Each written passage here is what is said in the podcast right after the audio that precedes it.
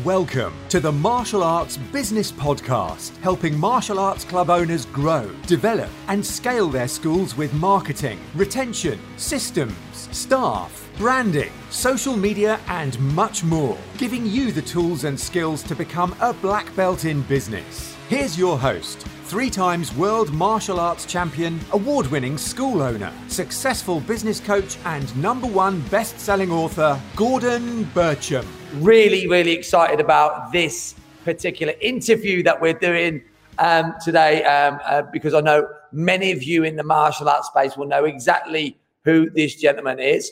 Now, I want to go back um, a few uh, years ago. So, uh, sometimes gets a bit of a bad press, good press as well.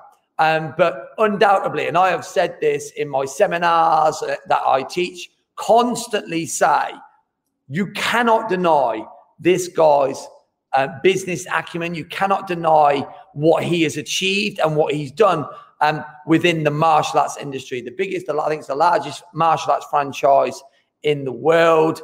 Um, done incredible things in martial arts business.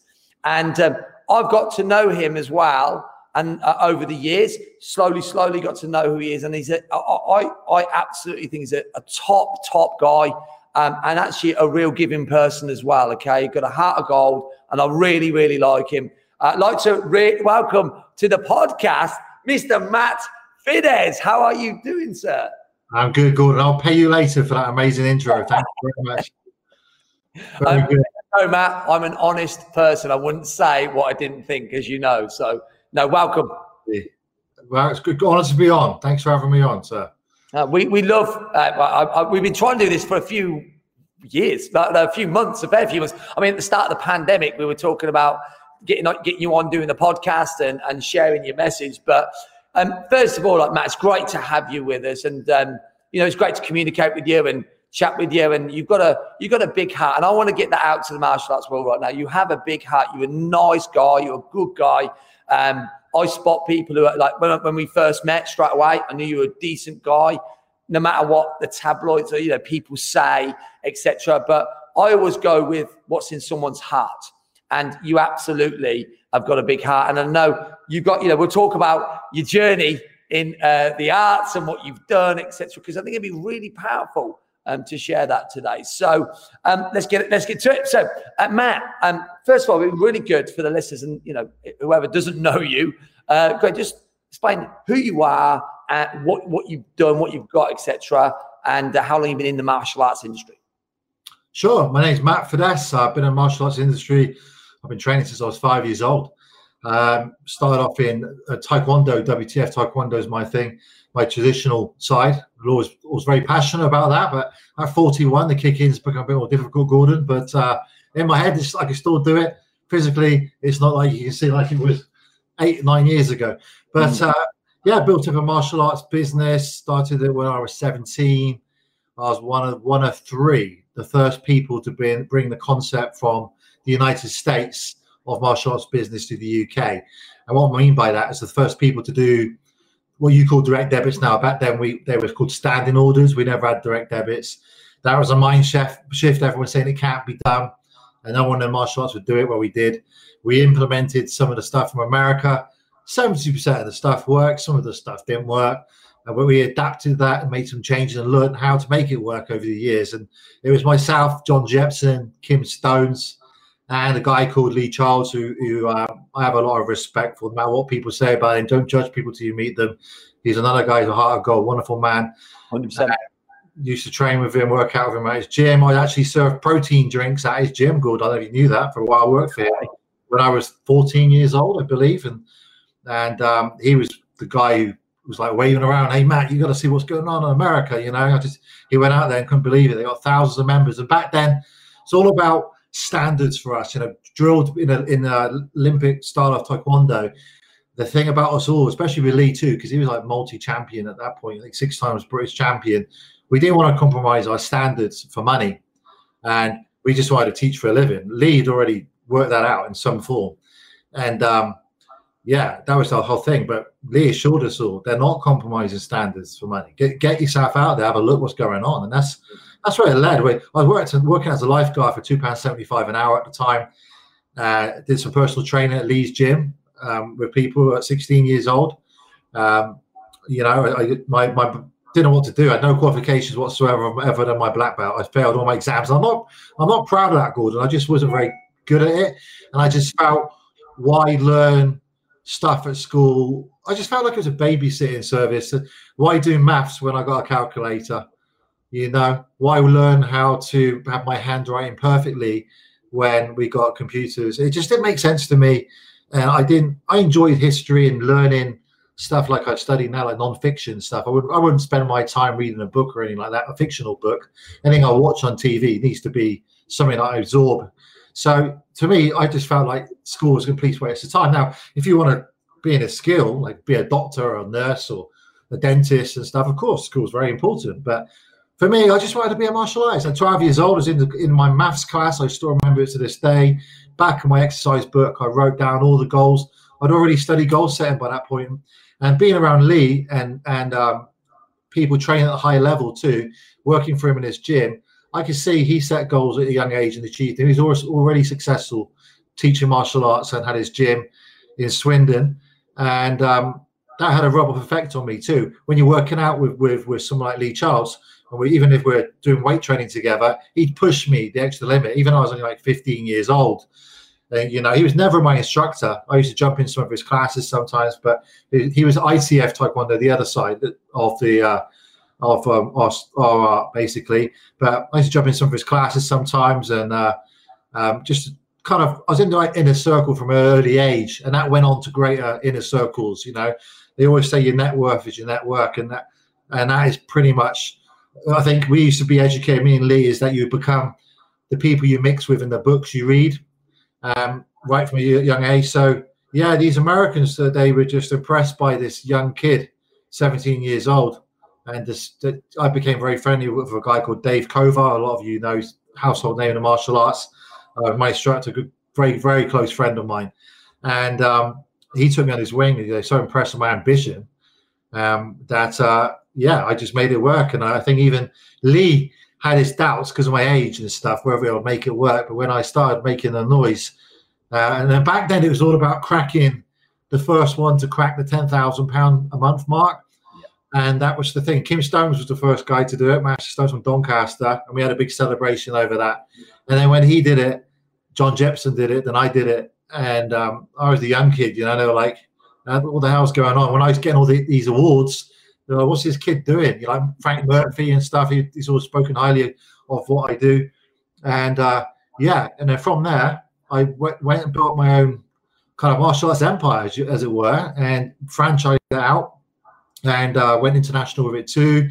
I then went into did the same thing with other subjects. So with uh, uh, you know different types of uh, sporting subjects, basically same business model, different subjects. We just adapt it, like to dance and so on and it works beautifully as well. But obviously, martial arts is my passion and stuff, and so is weight training. Although I lost, a, I've lost a lot of muscle in the lockdown. I have to admit, every time I start getting into it, the gym they shut the gyms on me. But uh, I'll be back, as Arnold says. I'll be back. Yeah. So, but uh, yeah, that's my life in a nutshell. Thousand, I think we've got like thousand and twenty schools now. We've got eleven opening up in lockdown. One of my franchisees, he's not letting it bother him. He's opened up eleven new locations in lockdown, and uh, we're still going to keep growing. I'm still as passionate about it now as ever will. Still train. I'll never be out of shape. That's just something about my my who I am really. And um, yeah, just working towards. I just love helping people, Gordon. You know, it's not about the money with me anymore. It's, I'll be I'll be lying to say it wasn't when I was in my early twenties, but now it's not. It's it's about. Uh, I just love helping people become financially free. And I, and I get a thrill from that. Just like when you watch the kids and the adults get their black belt and you see the mum and dad crying, it's no better feeling in the world. And um, with me, I just like helping people, and, and that's if I could just help someone today, just to go on and be inspired and be successful in whatever they do, then uh, that'll make me happy. It's amazing, mate. It's really good, and you can feel the authenticity in what you're saying there. And I know on that journey, so you kind of brushed over it very, very quickly. But you know, to achieve what you did, you're at 17 years of age. Yeah. Um, you opened your first martial arts school. Is that when you was when you were 17? Yeah. And, you know, talk mm. through the first sort of year of that. Like, what was your thing that you did at that? You know, when you first started, you were all out. Was it full time part? What did you do for that first 12 months at 17 years of age? So we go to these seminars back then, and the Americans would fly in, um, and my, my your friends like Lee and stuff will tell you, and Kim Stones and stuff, John Jepson. By the time by the time I drive from where the seminars were held, which is Swindon, to my home in North Devon, which is about two and a half hours, I would have everything implemented, ready to go. I was an action taker, big time. You know, I just I just wanted to get on with it. I wanted to be ahead of Kim Stones. You know, I, uh, and stuff. And uh, me and him have running joke. He was actually on, on a podcast yesterday with me with Rob Moore. I saw making him comment, and he used to say to me, uh, "You'll never catch me, man. You'll never catch me." I said, "I will, Kim. I'll teach you how to kick kick properly too." And he was like world champion at that point. So uh, I was scared to death of him. So sometimes he still had the business back then. He was huge, and uh, in the martial arts world. And but no, we we had this banter upon us, and us four uh, really connected. Uh, another guy too called Ken Pankovic as well uh, to to make this happen. But no, I just took massive action. I didn't doubt it. I didn't have anything else to do, Gord. I I'd done. I'd always worked. At, worked at McDonald's. I'd done Pizza Hut delivering. All these jobs uh, that I was allowed to do at 16 to make money to be able to do this. It went against what my parents told, told me. My mum was a lawyer. Um, she passed away sadly at 56 in 2012.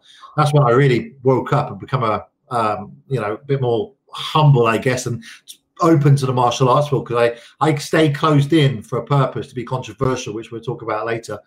Um, and a lot of the negative stuff we we thrive on that. I mean, we we like the hate. That's our free publicist. But the um, yeah, it, it, was just taking massive action. 17 2 presented issues with me because you try getting guys to work for you who are in their 30s for, for a 17 year old. And then the legal issue, too. My first full time center in Barnstaple was owned by an estate agent. Well, you imagine I walk in there with, with a tracksuit on, and uh, I say to the guy, I want to look at rate, you know, using his building. And at the time, it was all offices and had to be all knocked down, partitions to make it into a dojo. And he stared at me and thought I was crazy. He said, How are you going to make any money? I cried. How the heck are you going to make any money out of it? And he said, You have to knock down all my offices. And if it goes wrong, then I'm left with one big open room. But my mum was a conveyancing lawyer. And she convinced him, give my son a chance. I think I think he could make it happen. So he gave me six months rent free. And I remember it so well back then because I just saved enough money working as a lifeguard at £2.75 an hour uh, to, to be able to, to get the paint done and stuff. And myself and the girl, girlfriend at the time, uh, we, I remember uh, the premises is very famous in North Devon for the launch of uh, the MF brand. It, we still got it to this day, and it's right on the front square. And I remember on New Year's Eve, and I was painting with her, and they were doing the celebrations with the fireworks at midnight. And I was questioning myself, thinking, "Am I doing the right thing here?" But then you are. You're doing. You're going against the grain. You're doing what others won't, and that was a big lesson. And and the story to the lease too is that I can't. You can't sign a lease at 17 years old. You know, I'm not an adult officially, but my girlfriend was. So wrongly or rightly, I mean, she's friends with me now. She goes to trains at one of my schools too. I um, I, we I asked her politely because she changed her name by default to Fiddes, she she signed she she kind of signed the lease basically, and uh, off we went. The, the landlord was happy. Six months rent free. You know, six months later, I had 700 members. I was doing uh, 700 active members at one location where I was doing 80,000 a month in income. And that was a combination of billing and all the other income streams, gradings and everything else, a couple of grand a month overheads.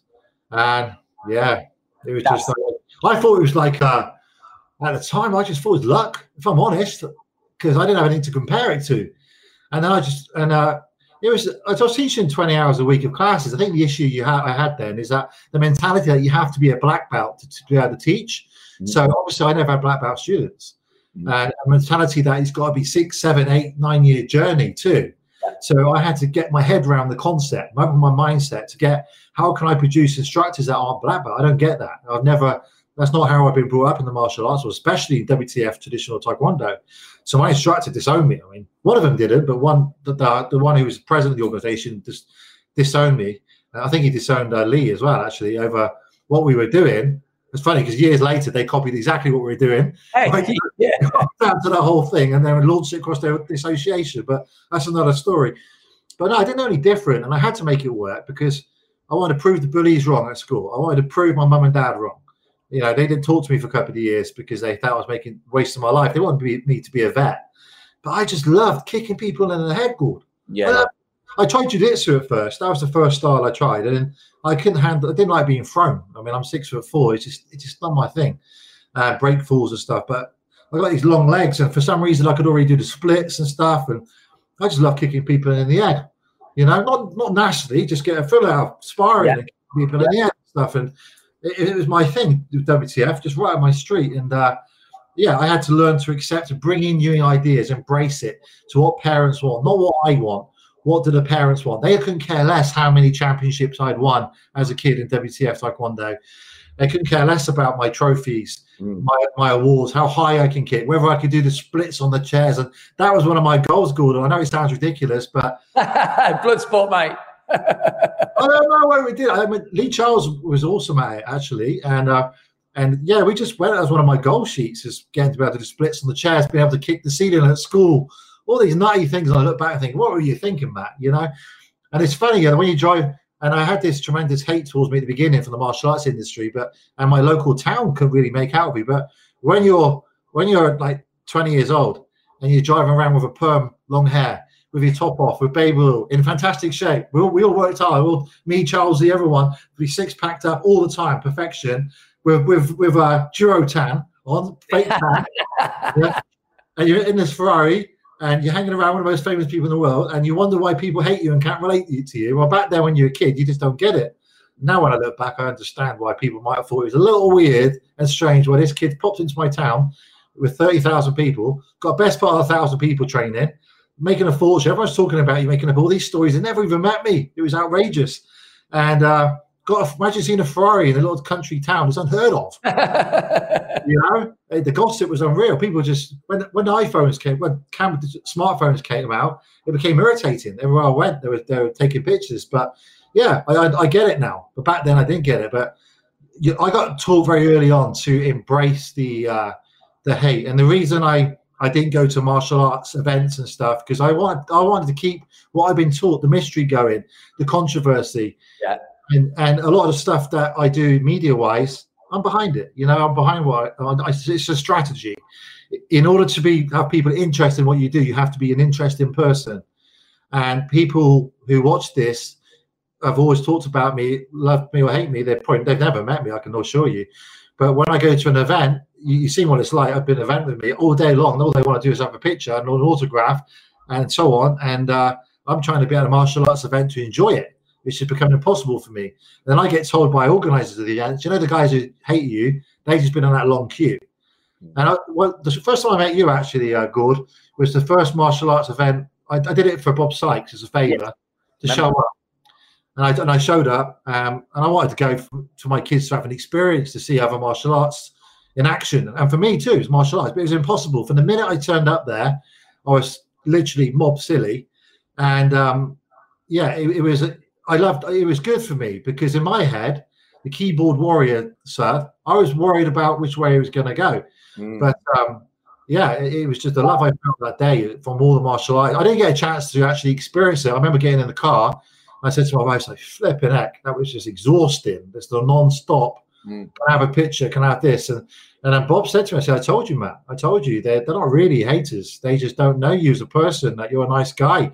You've created this image that they can't understand. And I told you, you need to get out there more and talk to these guys and show them what you're all about. And that day, they saw you're approachable. You're a nice guy. You did every, you shook every hand, took every picture, you talked to everyone, and uh, and that's what it's all about. That's that's how I built my success, Gordon. I, I you go to my events, I got you know close to five thousand people at my last championships. I made sure I shook a hand and, and picture of everyone that day from eight in the morning to ten at night, and they come back numerous times too. Every time they win a trophy award, and that personal touch is what it's all about. And I kept my closed up self closed off from the martial arts world for a reason, because the, I felt I was treated wrong in my early twenties, and I didn't want to be done with that.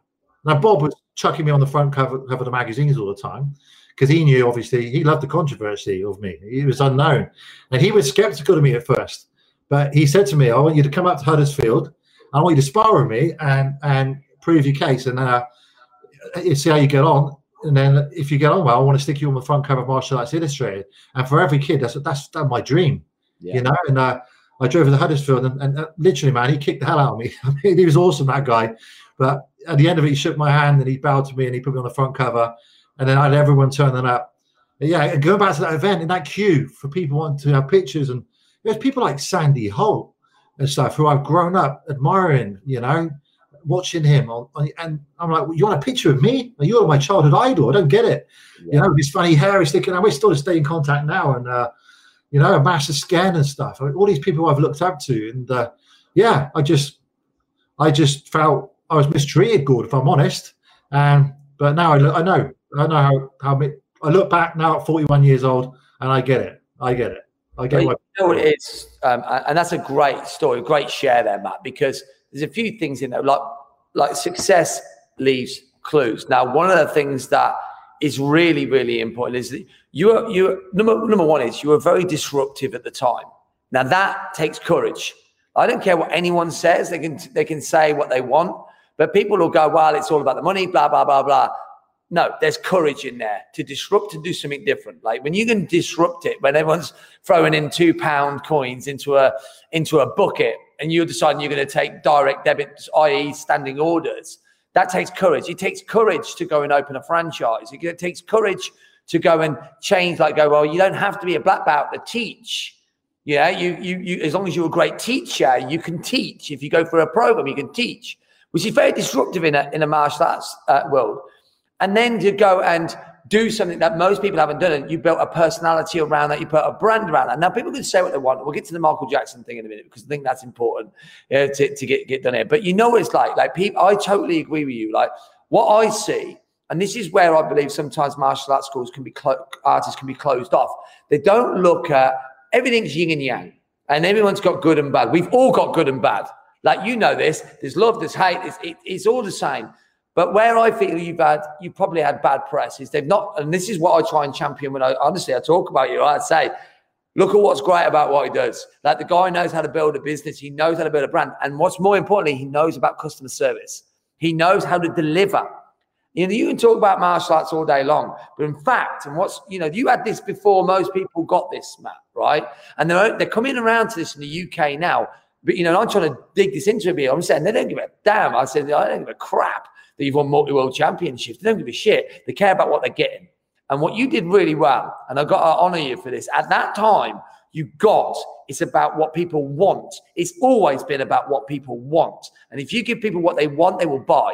So, no, I commend you on that to be able to do that. And actually, what they want is a great instructor. Now, here's what I want to champion right here for you and, and back you here is that I know there's tons and tons, thousands of martial arts black belts who are shit instructors. That's a fact, right? You cannot. There's so many martial arts instructors out there that are black, oh, sorry, are black belts who can't instruct for topping. And I have seen this. I have I, that helping lots of martial arts school owners, hundreds, if not thousands now. Every time I ask that question, everyone, I'll say, who knows bad martial arts instructors who are black belts? And they put their hands up. And, and, and it's not about being a black belt to be a great instructor and leader. It's about being a great coach. Now, some people will listen to someone like, like to hear that. Some of our best instructors have been that lift a child. and how to lift a, a class. They know how to deliver great customer service. So I just wanted to say that, Matt, because like that, that needs to be said, you know, and you're ahead of the game there. The pa- parents, parents need to look at their instructor and think that's what I want my child to represent by training in your school? As a, attitudinal qualities, are they in shape? Mm-hmm. Are they goal orientated? Are they respectful? Yep. They couldn't care less about play kicks, championships. There's a place for that, Gordon. There's, there's like a 10% uh, membership week. That's why we do our championships. Yeah. Uh, and they only they only care about what are you going to do for my kid, or what are you going to do for me to help me lose weight? Yeah, what are you going to do for me to help me become more confident? You know, and more importantly, Matt, I love that. And also how they connect with you. Let's be honest and let's be raw here. There are so many black belt instructors out there, instructors who have an ego, and that ego comes in contact with a you know parent, a student, and it's like, well, I am here. Now I know that you will not guarantee this, and I don't know how you win the school. I can guarantee you approachable. I can guarantee you a person that people can relate to. Can guarantee that your instructors that you have in your organization are approachable. They get it. They're all there for their people. I know that, and I don't even know you. I know that's a fact because people buy from people. And, and many martial art, you can learn like, so if you're listening on the podcast here or watching the live stream, guys, learn from Matt in this area because it doesn't matter how great you are at martial arts. It doesn't. It really doesn't. It, what matters is your how you serve the people that are standing in front of you. And and I think you you know you, you've proven that, Matt. I mean, you've got you know you say you got how many how many members do you think you've got? You got a thousand low a thousand. How many reckon you've got over your whole association? Over a hundred thousand, easy. Hundred thousand. Yeah, yeah. Hundred thousand. And here's the thing.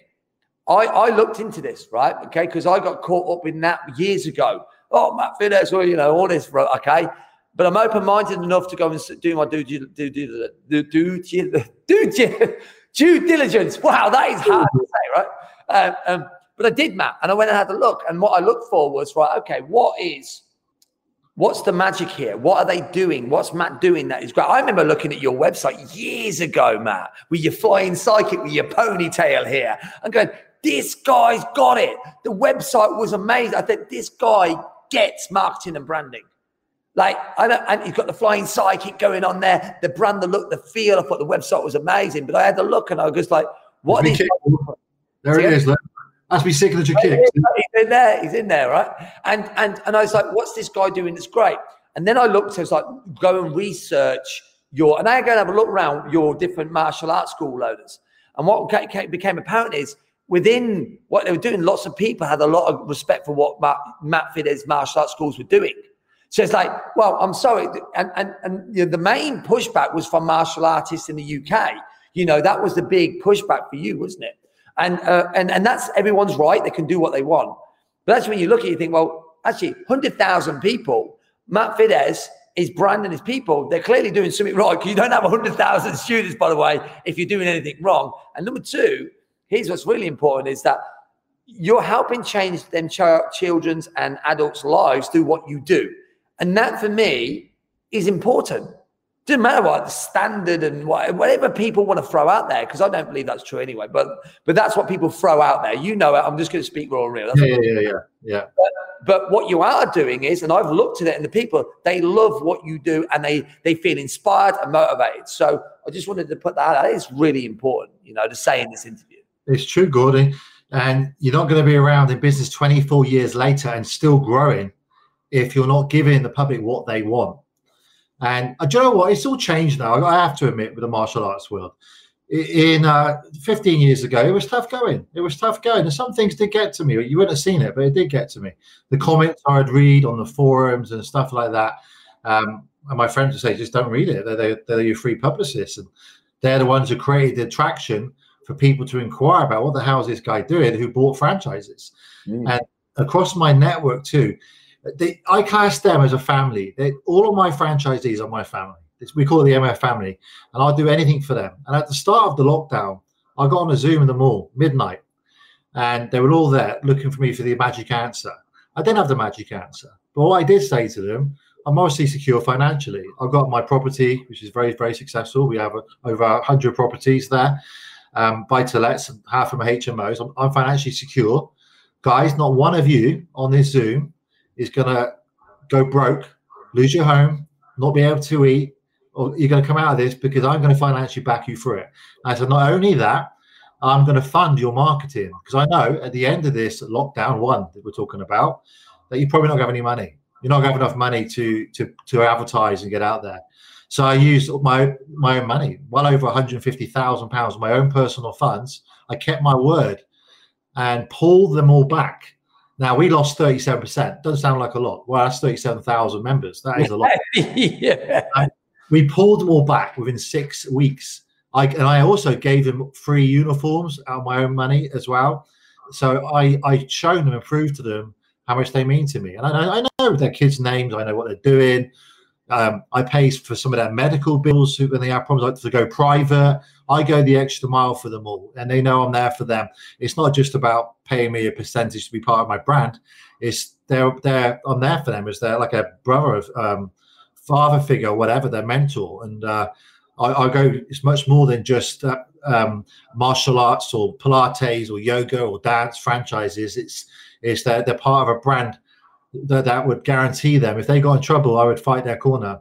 If they got in legal trouble, I'll be there for them. And I, I have been too. I funded properties for some of them so they can get on it quick and get remortgages. So, you know, you know, I find out someone's ill, then I'll call them. And for throughout throughout the years too, even like happy birthday messages, I, I must do 30 to 50 of them a day. I've got no problem with that of doing that and, and ringing up a member and they, they get all shocked that I've called them and that their instructors made that contact with me and I'm on the phone talking to their kid saying happy birthday. That's how you build a brand. That's this, you mate, I just got to commend you there. Um, that is absolutely phenomenal. 150,000 pound of your own money. Some people will go, well, it's all right, I can afford it. Yeah, that's not the point. It's not the point. It's actually going out and wanting to do that getting on and supporting people. Like, you know, like guys, if you're li- you guys are listening to this right now, I want you to really take stock of what Matt's doing here. You understand why he's so successful. He's successful because he cares. You can't get successful if you don't care, especially in something like a community-based business like martial arts is. He cares for his franchisees. He wants to back them. He's there for them. You know, and I'm, I, you know, I think it's amazing. And and and here's the thing, guys. I've said, and, and you'll love this, by the way, uh, Matt. I tell people to do video birthday messages for, for uh, just how long does it take? It takes a couple of seconds. I, here's the thing: I teach it. I tell people to do it. How many think you do it? Hardly any. Why? Because they can't bothered or they're too busy.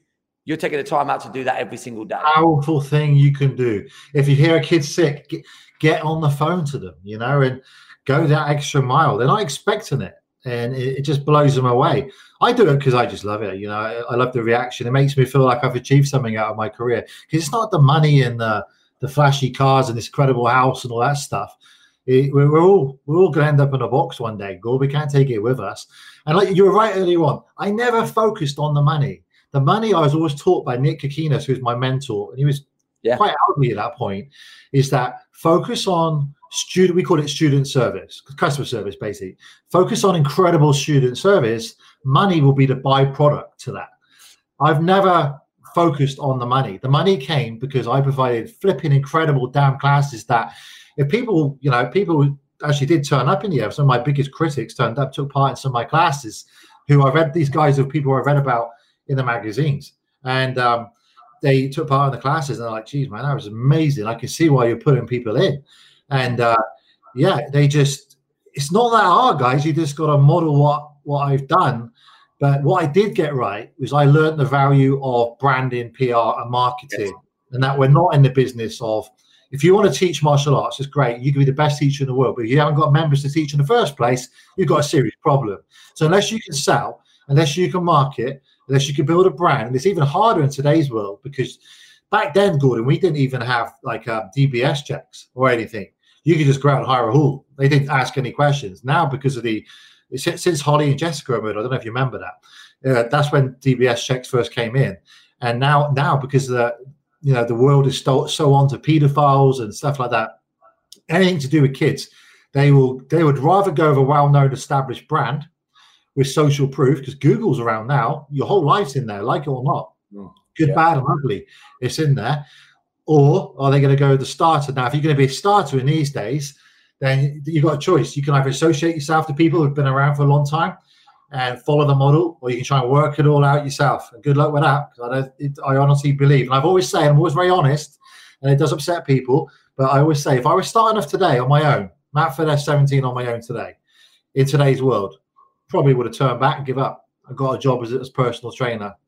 You know, back then it, there's a certain element of timing for sure. I was one of the first, but uh, the younger you are, the more hungry you are for success. You got to keep that hunger going. And some of my successful friends make an effort um, to to stay childlike and to stay hungry uh, for success. To to be able to, it's all about for me leaving something behind as a legacy for my kids because I think the world's going to be a tough place mm. where for my children and their children. So it's about leaving something behind to take care of them when I'm not here. That will be around forever. That's what it is. And my franchises know too. You know, obviously financial goals is important. We, there is there isn't the biggest cause of divorce is, is uh, financial problems. Stress is financial problems. Antidepressant. There's there is no romance without finance, guys. I'm sorry if you don't like that, but that is very true.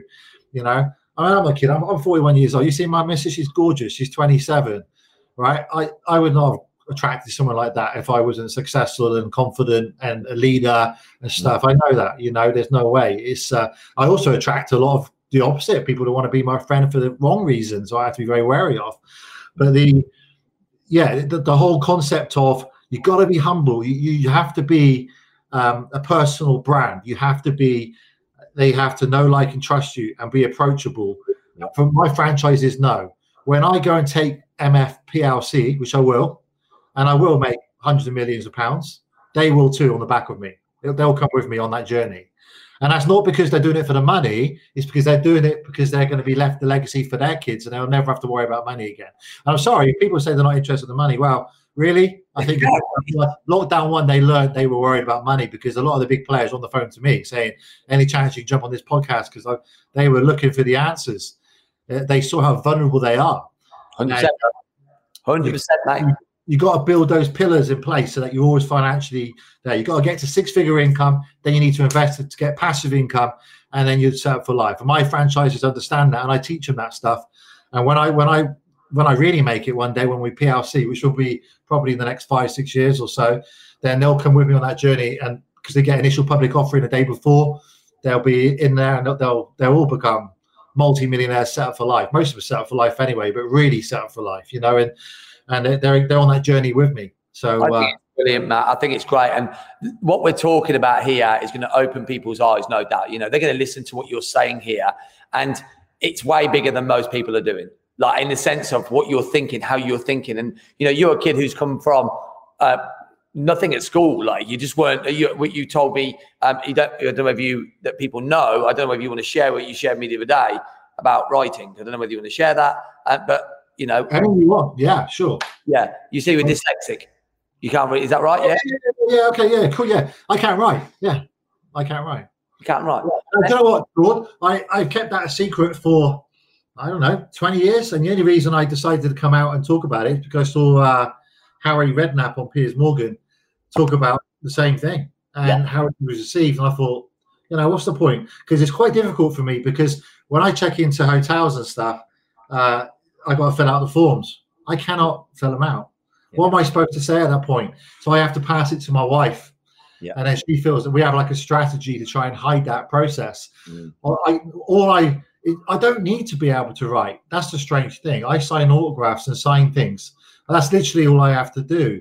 Uh, I, there's never a situation. Like, I remember when I first met Monique in South Africa, and I wrote notes to myself. I can understand. Well, it looks like hieroglyphics to anyone else, but um, I can understand what they are. She came, she came in into my room and said, "Who's been in here? What child's been here and wrote that?" You know, and I was really hurt by it. And I thought, "Wow, dear me." I didn't want to admit to her at the time it was me. Then over time, she realised it was my my um, handwriting. So, yeah, I mean, I, I, I can't. Well, basically, the nuts and shell of it is that um, they assumed I was right-handed at school and then they realized at 12 years old I was actually left-handed. I should have realized myself because I was kicking with my left leg and stuff and kicking footballs with my left leg and things. And they tried to get specialists to help me with my my uh, with like special gadgets and stuff to write, but it was too late by that point. Um, I, I, can't spell very well. Uh, my grammar's appalling. But someone attacked me on Instagram the other day. So I was talking about what I do, and they're like, "You can't spell and uh, write. You need to before you advise people." You need to learn how to spell and uh, ground right. And I and I wrote back, and it's exactly why I'm successful, man. I'm doing what the others don't. and Matt, and Dave, Dave Holland on it then too, and I tacked him as well. Uh, some, who did? Dave Holland. Oh, brilliant! And you know what, mate? Like, you know, and it's important that you share that. You can't, you know, you're, you're dyslexic. You can't, you can't write. It doesn't matter. And this, it, like, like, and that's inspirational, mate. That's why you should share that because it gives it shows the real who you are, you know. And I think it's really important. I really thank you for sharing that on here because it's important. You know, success. You know, what would you define here that's made you successful? Like, tell me, give me, give me some of the things that you believe has helped you become successful. Um, mindset is the key to everything, and also communication is the mother of skill. It's hugely. I I was around an inner circle at a very young age who were talking about ideas and great things, and they were all billionaires or multi-millionaires. Mm. It was not a normal transition into adult life. While my friends at 18 were going to nightclubs and things, I was hanging around with some of the biggest names in the entertainment and business world. That is going to have a knock-on effect on your life. I didn't realize at the time what it would happen, how it was happening, but uh, um, of course it would. And if you spend your life mixing with those people, you will become those people. You, your gestures, how you talk, and um, how you think and stuff. So I couldn't care less what the martial arts industry was saying about me, um, because these other people were saying to me at the time, "Oh, you're doing good. You got to worry about it when they stop talking about you."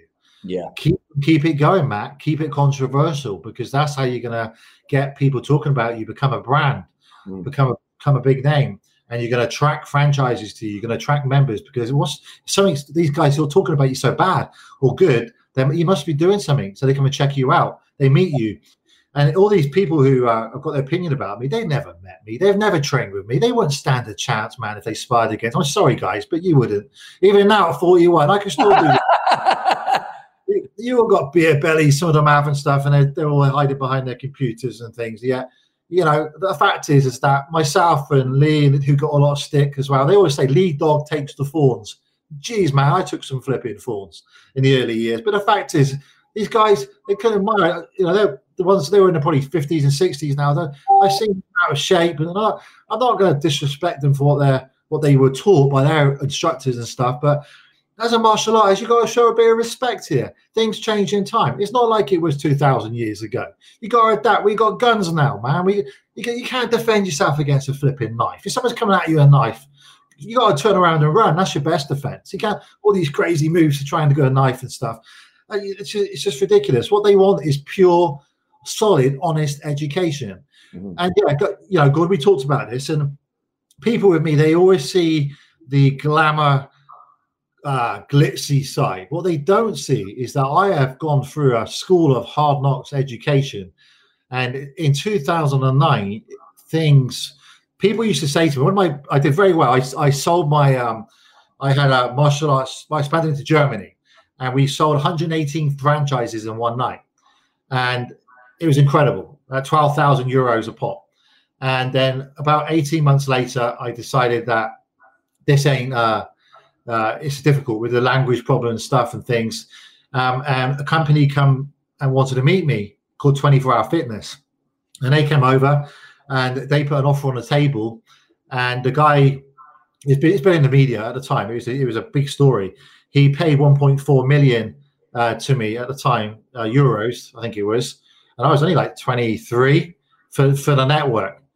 And he changed the brand name from MF to a different brand name and it crashed and burned within 18 months because he didn't have that drive like I had behind it. You know, you got to have that drive. You do it on your own, you're alone. He didn't have the social proof and stuff. and it was sad to see it crash and burn, but I had all the, the, the, money which I invested into properties and stuff. But he taught me a very important lesson, which I didn't believe. I drove after the deal was done, I was driving him back to the airport for his flight back to Germany. And he said to me, You know what, Matt? Everything you touch in a minute turns to gold. Something will go wrong eventually um, so be careful for that. You know, something will go wrong. And I said, nah, nothing's going to go wrong, man. I read the right books. I mix with the right people. I got the powerful friends. I stay in shape. You know, um, everything's fine. And he was so right. Because in 2009, I was on antidepressants. I was on sleeping tablets. I was on uh, Valium, sedatives. I was loneliest flipping man in the world, I felt you know, in mansions with with these incredible cars on the drive. And some of your friends have been to my my house then too. It's insane to have a house like that at 20 years old. Um, and the reason being is everything just came at once. One of, one of my f- friends died in a tragic way. Then my due to my de- dedication, not getting a life balance right, with my three daughters and my my ex-wife, who, who I get on very well with, by the way, she's wonderful. Um, I, you know, I didn't give her the the respect. I was just obsessed with my career, obsessed. 5 a.m. to 11 o'clock at night, sometimes two or three in the morning, not seeing her or the kids, not, you know. And when I did that show, Rich House, Poor House, I was honest in that, and I said the reason for my marriage breakdown was because I was too obsessed with my my fame, success, and uh, at the time, and I and I didn't get the balance right. So she wanted a divorce. So that, and I thought, I missed a Big Shot. I got the money and powerful friends. I get the best barrister. Hey, I don't work man in the court. It's not on the man's side. so yeah, I tried to keep the children with me. Hire a big shot barrister uh, who works for like big shot people like Tom Cruise and stuff like that. And um, yeah, I, I, lost the kids to her. I, got, I saw them like once every two weeks. The court order, all my assets got frozen because the way it works, the family court. You know, uh, even my properties got frozen, even though they're in my own name because I was too selfish enough not to put her name on them at the time.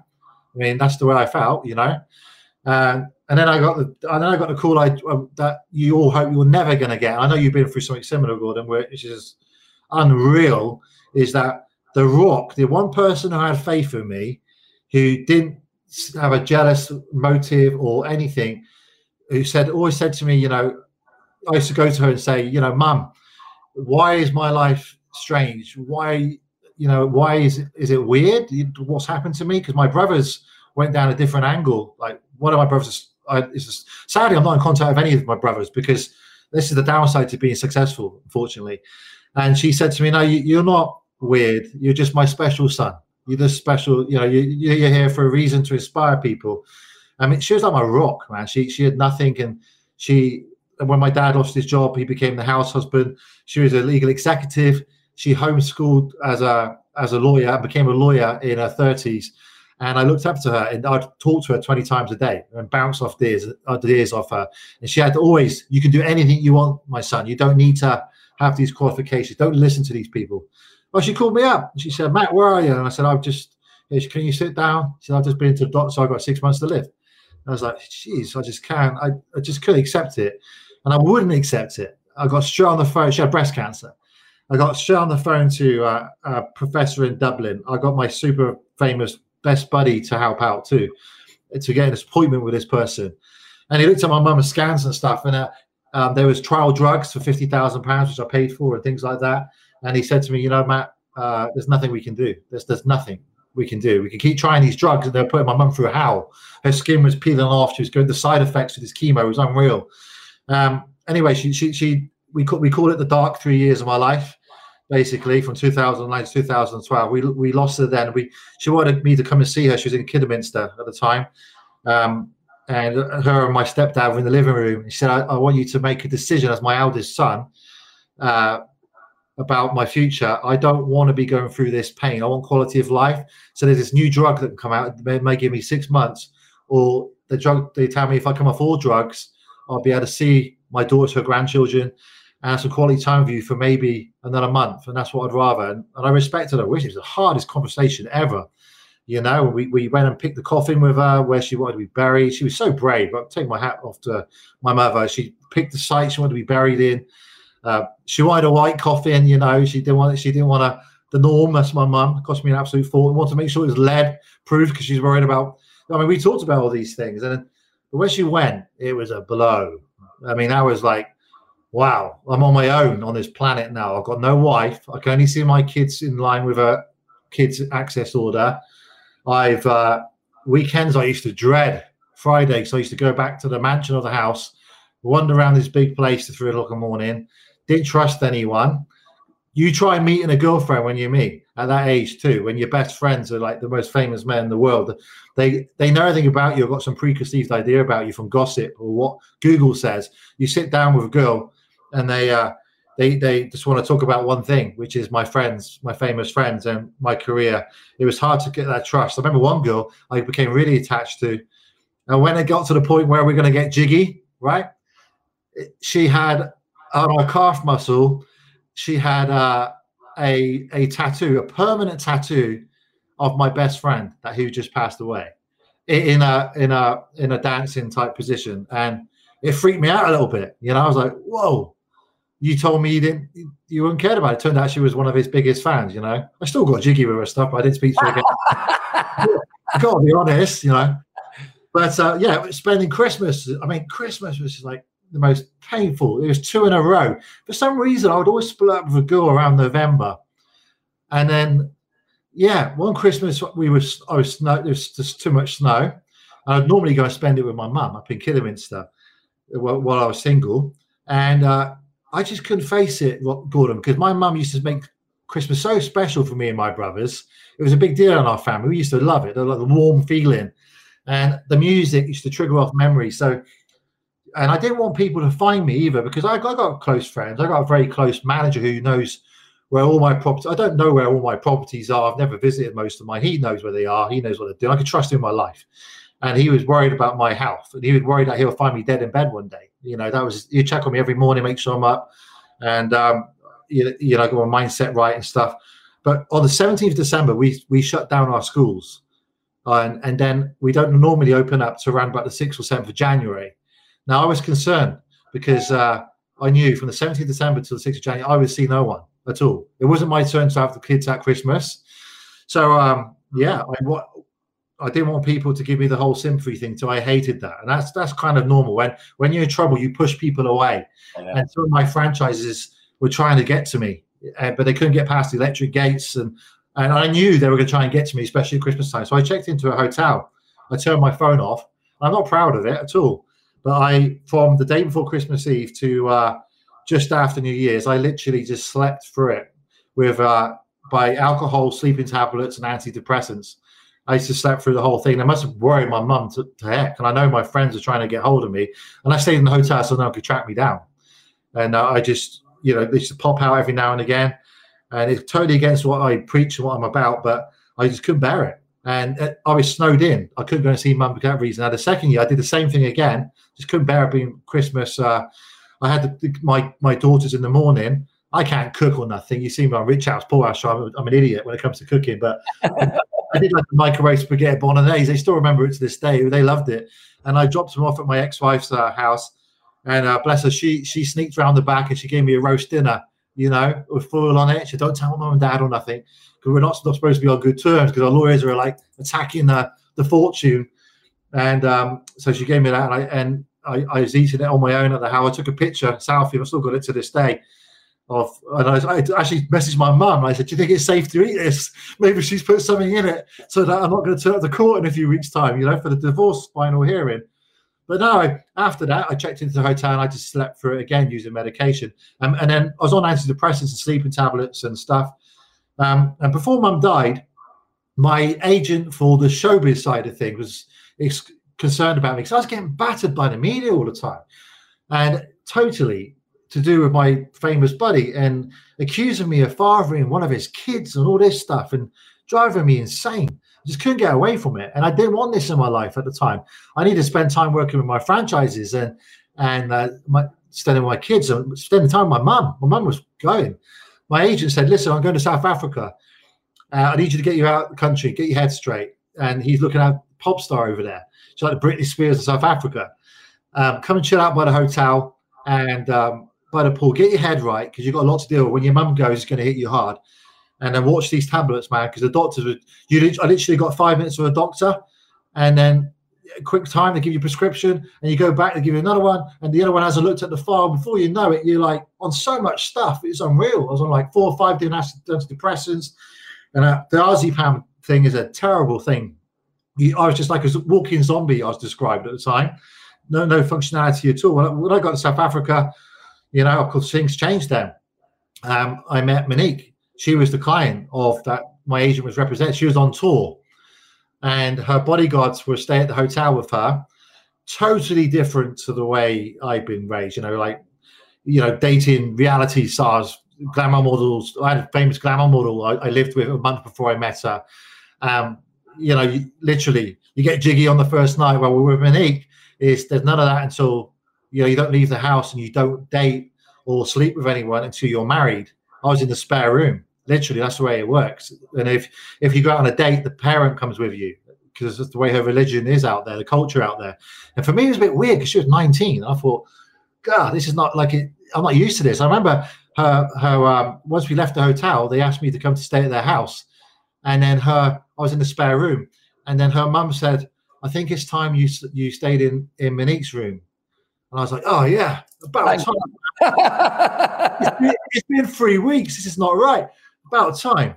And then they, uh, I get into Monique's room, get all excited. Yeah, man, this just uh, should be for me. And then the Monique comes in, gives me a kiss, and says, "Okay, I'll see you in the morning." I said, "Where are you going?" So my mum and dad have put a, put a bed, put a bed in in their room. They just want you to have my bed because it's more comfortable and bigger. And I, she shut the door, and I'm thinking, what am I doing? 32 years old, 19 year old virgin. I three weeks later, and I still haven't pulled her properly. I called up my mum, who's just alive, still still alive and doing okay. And she said, uh, "That's the way it should be, son. You know, that's why your grandparents were married for seventy six years and and stuff. Respect it. That's the that's the way it should be, and and you're doing the right thing." Anyway, we we, we got engaged. Uh, we got engaged. Uh, I flew out there on April 24th. We got engaged on May the 18th, which was my birthday. And you got to do a proposal out there in front of the whole family. And and she still isn't able to to leave the house or, uh, or go and stay in like a hotel with me alone, anything like that. It's not the way it works.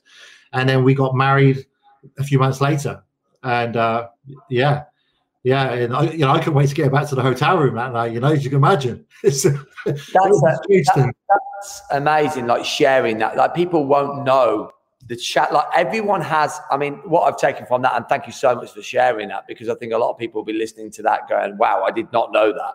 You know, you've everyone sees the glitz, the glamour, don't they? The money, the car, all of that stuff, and the Michael Jackson thing, and all of that stuff, right?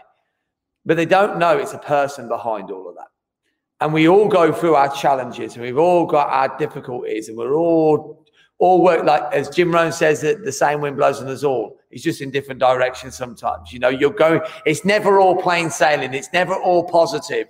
You know, and I think that, that you know thank you for sharing that because that's going to. I, I, I, tell you straight, man. And I, I th- I'm hoping it'll inspire and help some people. I, I tried taking my life during that period four times, and I ended up in hospital in every one. And clearly, I wasn't very good at it. I wouldn't be here today. you need to get better at that, mate. yeah, yeah, yeah. And it it was it was ironic for people to try and understand it because if you look at my fortune and success and my my network and what I drive the house at at the time didn't mean nothing. When you're lowering your your, I know you sadly lost your dad not long ago. When you're lowering your parent into the ground, all that stuff don't matter anymore. Mm-hmm. And then you walk away and you think, okay, it's just me now. I'm not in touch with the rest of my family. I'm on this planet alone, and that is a scary place to be. Mm-hmm. And my reaction to that is, I don't want to be alone anymore. I, I can't trust people. People just got an agenda all the time. I can't put up with this hate anymore. Um, there's supposed to be free PR. You know, I just I don't want any more success. I don't want any more money. And I, yeah, I tried, especially at night times. It was just difficult for me through the medication side of it. I just didn't want to wake up. I didn't want to wake up, and I, and I was a bit of a wimp with it. I could have done it properly if I wanted to, but you know, I just did. I just did. I wanted to go to sleep and not wake up. I couldn't deal when I'm asleep. I'm not dealing with the pain anymore. I'm not dealing with that horrendous pain of being a lonely man with my mum who's gone at 56 years old, no family, due to maybe some decisions I've made, being a bit cocky when I was younger and stuff, and maybe not looking at it from their point of view and trying to get to understand why I've got this weird life and they haven't, and looking out for them a bit more. Um, so, you know, I take some uh, some fault on that for sure. Is on my, my side. Um, I've got no relationship with my father because we just got nothing in common. I mean, it's very difficult for him too. And I didn't really understand that he comes from a get a trade background. He couldn't understand why his son was on the media and uh, getting all this and why why I would want that in the first place, you know. And so yeah, it's uh it ain't all rosy. But Monique was amazing because what she did is she took me under her wing. She couldn't care less about the money because the way she'd been brought up. She understood the fame side and the gossip because she was the number one selling pop star in South Africa. She still is now. She's number one now, as you probably you're aware, I think still out there. And um, she got all that. She understood I had to react to things, and media reports would be false about me. She understood I have to react to things at 11 o'clock at night because it's the way it works. And when I'm out, I have to give the public time. In the middle of dinner, they will walk up to you and they will expect to have a conversation or have a picture. And you, and you talk about Michael, his fans all around the world. So they come up to you, they, they're, they're fascinated that they meet someone who's actually touched Michael Jackson's hand and they want to. yeah. yeah. Honestly, uh, every day I go out, there's some kind of a reaction to that, or from my own TV work or what I do, or, or uh, the bodybuilder, the fitness industry want to high five you, you know, and then have a picture. My my, my older daughters, especially one of them, she gets embarrassed by it and walks off. But but really, I know she loves it. Really, it's funny. Actually, now she's trying to launch up her own uh, makeup business. She wants to do it in the media. Suddenly, her daddy's suddenly her, sounds like a great, great load of fun. I can imagine. now she likes it that her daddy's Matt Fiddes, so she's got an Instagram account and all my followers. uh, yeah. And she and she's like, "Oh, dad, you know, I, I can open doors to to her and that. Although she, I, I want her to make it for herself, but no, it's not all been rosy. But you don't hear about my downfalls. You only hear about my successes, and maybe it was a fault of mine. My franchises know, and I think they appreciate that. That we go for rough times, and but yeah, I was was I cocky early twenties? Yeah, of course I was. Of course I was a cocky dude. What? How can you not be when you're making that kind of eighty thousand pound a month plus? Well, I think by the time I was twenty, with my five schools, I was over a hundred thousand a month, um, and it got to a point where I didn't really have to do a lot as well. I just worked out and trained, and drove around in me Ferraris and, and things. And uh, of course, of course, you know, you're going to be cocky, and it's not a lesson I can teach people. I'm afraid I, have tried. I, t- I keep saying to them, don't buy a Ferrari, don't do this. You, you will be cocky. There will be downsides. It's going to happen. It's not going to be gold. You can't teach that stuff, Gordon. It's like Kim Stones used to say to me, Matt, stop doing the side splits all the time. Stop doing the, you know, the, you know the flying kick in the background. That's what I'm, I'm known for in the martial arts industry. Probably the only thing the martial arts industry gave me credit for, if I'm honest, was my kicking skills. Bob Sykes said I was one of the greatest kickers there is, me and Lee Charles, and I just love I got long legs. That's an advantage. A guy with short legs, it wouldn't look so good. But the flying kick is something I really want to perfect. It's like an image of mine.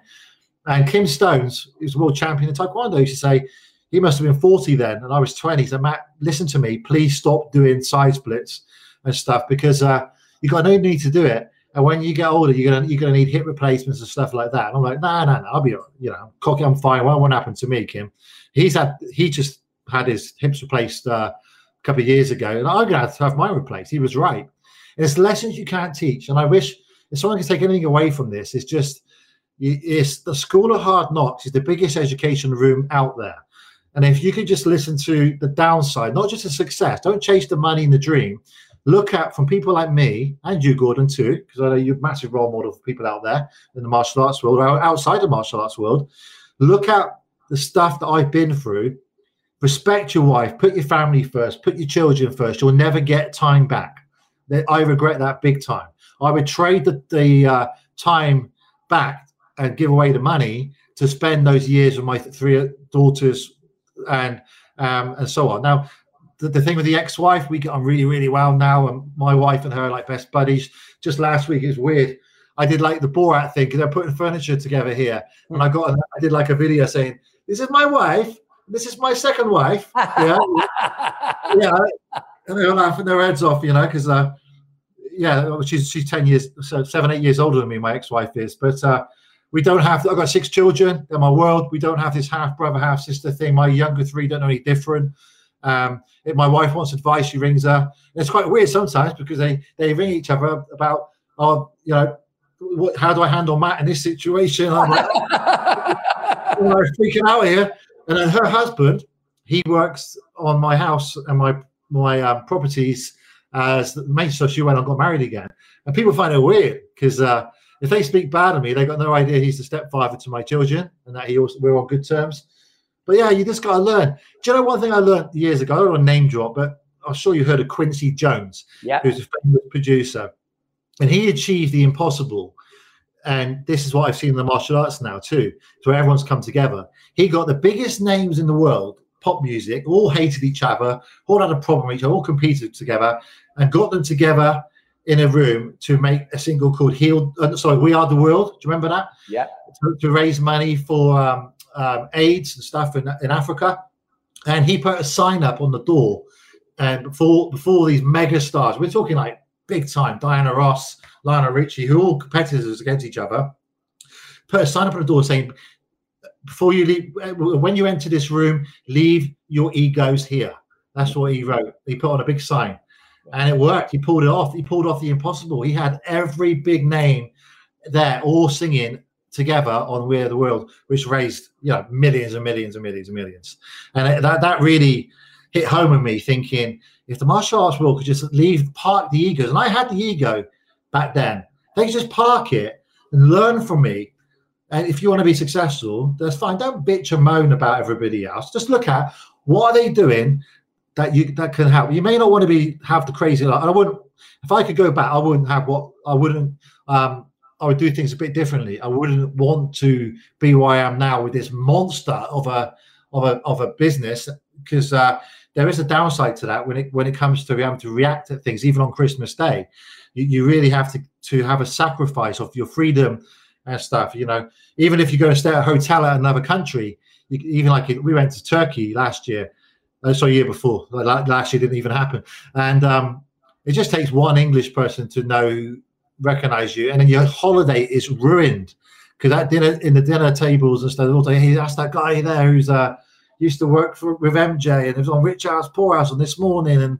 And then the whole week that comes people gossiping about you, you're trying to sunbathe and they want a picture. So there's a downside to this whole thing of being a mega success. You got to find the balance. You got to be very clear, clear what you want out of your life. If you want a good family life, then you need to make that a priority. If you want mega success, you're gonna you're not gonna get the balance right. What I've learned now is to get the balance perfectly right. That program taught me that actually. That Rich House, I just thought it was going to be that a TV show. Actually, taught me about the power of they are just as happy as I am, and they're living in a small terrace council estate with no money of living off 110 pound a week they were happy to leave my mansion, my Bentley, living off, what did I, I don't know, I can't remember, five grand a week or something at the high class hotels. They were happy to get home. And they were, and I got back and I realized they were happier than me because they had the time with their kids and stuff. And my kids, they embraced the little action figures. They don't have all the PlayStations and stuff. They couldn't afford it. But they, well, I took them to Hamleys um, as a treat, Gordon. This, this is, imp- Michael did it to my children. He took them, to, we shut down Hamleys because he can't, we couldn't really go turn up places with him. It was difficult. So Hamleys, they shut down Hamleys for us. And he said to my um, my stepsons, "Have any anything you want? Off you go." And they and they came back with just two toys. He says, "That's all. Is that all you want?" And they turned to me and said, "Is that all they want, Matt?" And I said, "Yeah, I guess they're, they're not they're not used to that, you know." Yeah. And then I, I wanted to help that family from Rich House, Poor House, the Lehman. So I said, "Let's go to London." And I took them to London. And they didn't shut the families down for me. That's when I had that down. uh, yeah, it's a whole different world, man. When Michael died, it was probably a different world. But going to Euro Disney was a different experience to what I'd used to. But um, I went to Hamleys and I said to the family, "Listen, I want to do something for you guys, for for uh, for the two children, Freddie and Olivia. Anything you want, off you go. Anything you want." And and I, I had to push them to spend my money. I had to really push them, wow. you know. And uh, and it just shows you what, what's important is what's under the roof in your head and you got to be so such clarity on what your outcome is. Life goes quick in a heartbeat. It's only it only seems like yesterday when I was 18, 19, 20. I thought being 41 would be so far away. Like starting a pension off at 20, I thought was deeply bizarre. Uh, but now I'm thinking, well, you know, 55 isn't that far away, or 60 years old isn't that far away anymore. It goes quick. Matt, I mean, just incredible story there. And really thank you for sharing that. And the, the gold in that and is for any of you listening here right now, and this is important, what I've taken from that is, you know, life is a journey. You will change over time from your youth to your wisdom as you get a bit older. And what I can feel from you, Matt, is like there's things that you've done that you're probably not, you know, you may not have been, you know, you wouldn't do again. Okay. There's things that you would do again um, and their experiences. And one of the things you said is you can't change people. You're right; they have to go through it. And you've been through your experience for a reason, there, Matt. You've been through it because you know you can now help a lot more people because of their experiences. You know, and I think you know you're truly humble. Like it's great. It's been absolutely amazing. So I'd like to just finally, if I may, um, just hit the Michael Jackson thing as well because I think this is important because that's always the controversy, isn't it, around your relationship with Michael Jackson, bodyguarding, etc., and especially in the martial arts world. So, you know, just just take us through that a little bit and just let them know like that how that all panned out with Mark Michael Jackson. You know, what you feel. Here'd be a good one actually. What you felt you got from the martial arts industry. What happened? You know, you had a lot of finger pointing, a lot of negative negative press around that. How did you feel around that? And what, you know, what are your thoughts around that whole thing? It was, I think, uh, he uh, Michael was my friend, uh, close friend, and he's introduced to me by another close friend, and it's, it's something you can't make up. Again, Gordon, like this fairy tale, which now I can understand it, but when you when you at the time he was just my mate, and I I, I assumed my friends and the public would understand that, which they didn't. They're like, "What's going on here? This don't make any sense at all." And it's, hmm. but yeah, I'll try and cut it short as I can. But so when my martial arts school really kicked off well, it was big news in, in North Devon because nothing much goes on down there. And a reporter came in from an agency called Southwest News, and they basically stick stories on the wire, and it gets picked up by newspapers if people want it. And he came in, and his name was Nick Constable, um, and his kids trained at one of my schools. And parents aren't silly, so you got you mustn't try and hide your success, guys. If you're out there, they get their calculator out. They know exactly what you're earning, and normally they overestimate it too. And he come up, to, he come up to me and he said, "Listen, Matt, I'm a journalist, and uh, I'd like to interview you from the Bully Boy, no qualifications. You're clearly making a lot of money, and uh, take some pictures and put the story on the wire." I didn't understand the wire back then. I didn't really get it. So well, I thought it was cool, you know, like, yeah, man, I'm going to be in the, in the local newspaper or something. So he did it. And then two days later, I was the front page of every Sun, the Star, the, the Mail, everything you can imagine. Bully Boy becomes millionaire. And I had a picture of me when I looked very cute and vulnerable, and a picture of me sat in me uh, Ferrari. And, they, and, the story was duplicated everywhere. And on the back of that, I did some TV shows called, you probably remember uh, Trisha. Remember that one? Yeah. yeah. That was a big launch pad for me, I think. So I did like a spinning crescent kick was a thing I could do really impressive on stage. I didn't have much space to do it. And it was all about the crowd giving me a big round of applause and I used my bullying to motivate me to be successful. And then I did Kilroy, and then I did Esther Rantzen. And by that point, I was making a hell of a noise. All I wanted to be is to be in martial arts illustrated. That's all I wanted to be in. yeah. Anyway, what happened is back in the days we had the answer phones there, sat on the side of your reception at your full time school.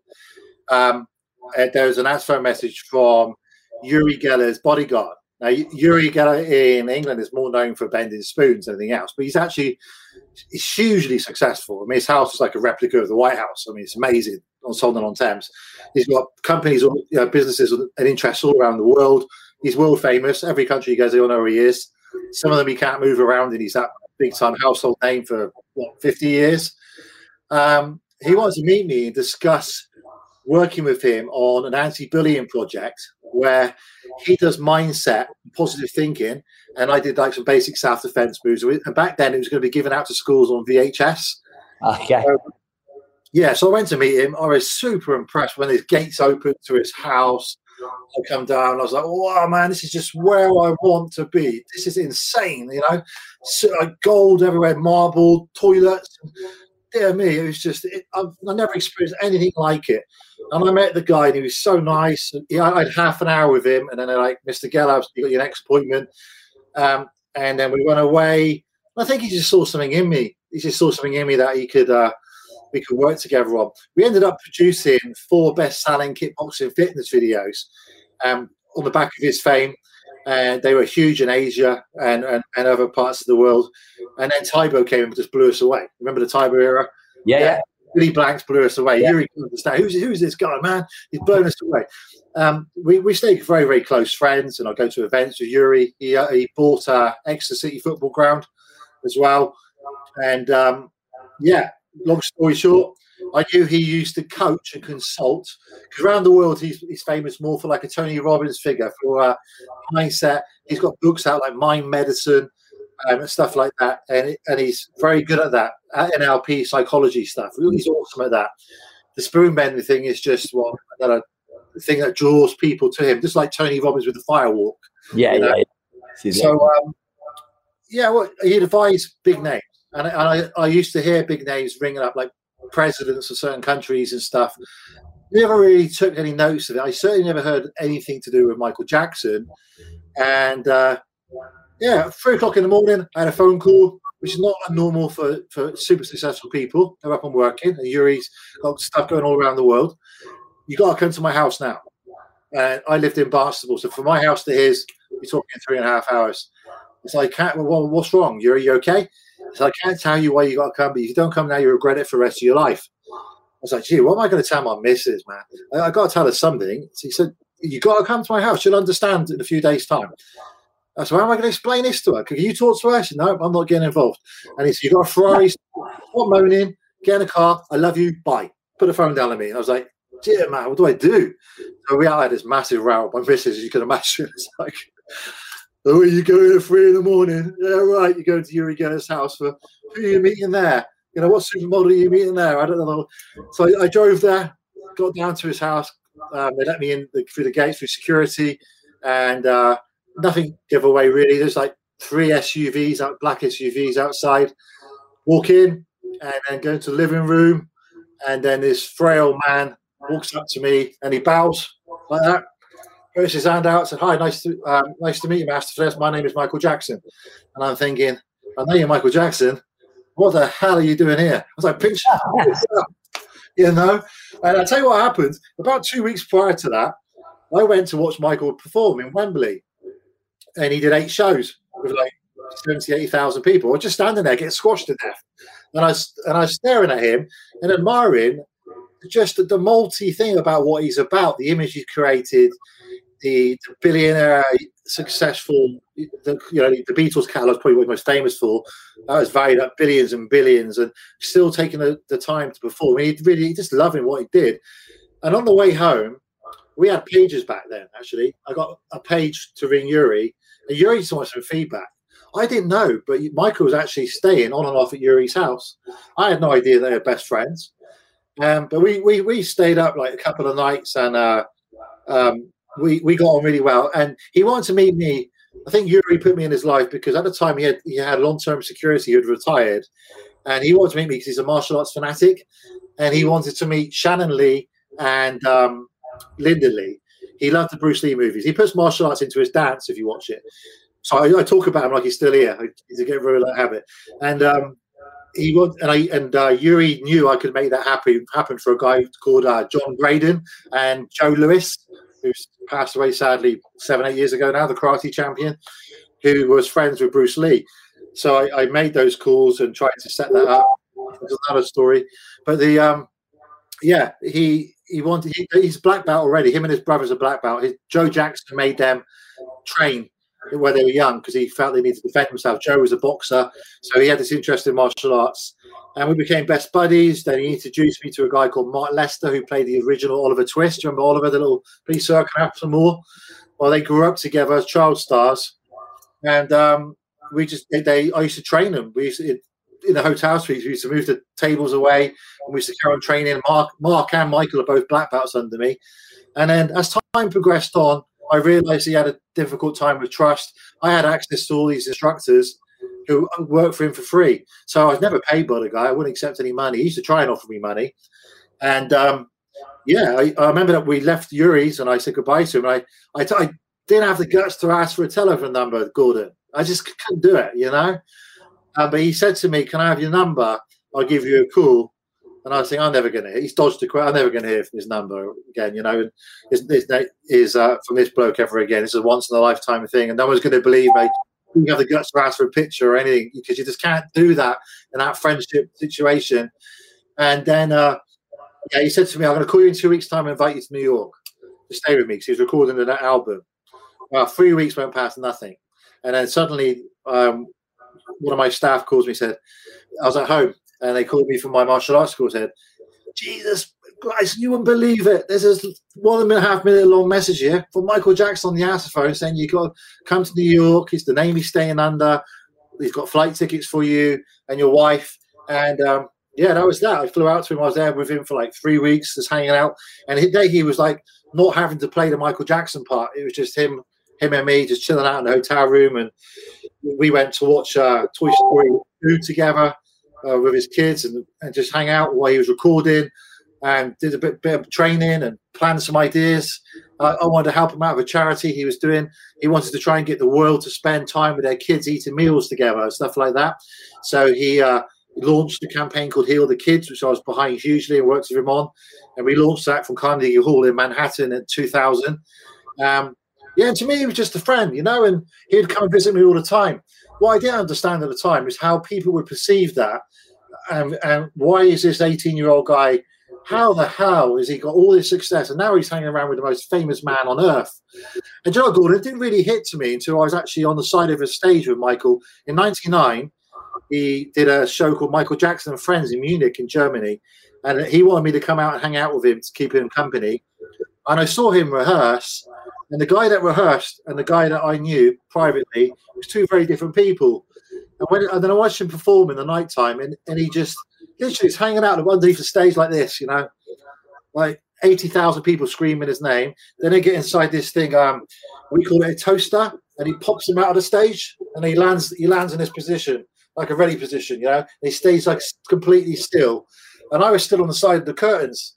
And I never heard so much noise, screaming. So my so it's one minute I'm down on the ground with him underneath the stage, just talking about stuff. No nerves from the guy whatsoever. And then I go to the side of the stage. He blows out of the stage and stays still for like three minutes. And I'm supposed to be looking after him at this point as like a bodyguard stroke friend. And I think, and I didn't know, is this part of the deal or what? And actually, Uri's one of Uri Geller's assistants uh, said, "Oh, you, maybe you should go out and see him." I was so glad I didn't because that was part of the act. He stays still. and, and this TV show, this, this show, Michael Jackson and friends. Nelson Mandela was in the crowd and stuff it's been beamed all around the world. So I would have made a complete fool of myself. I would have walked up to the one of his acts, and he just twitches his head, and the whole crowd goes mad. He throws the jacket off, and then he went into uh, "Way You Make Me Feel" and Billie Jean and stuff. And the stage was rocking. And he come off stage, and we have to we have to run like hell.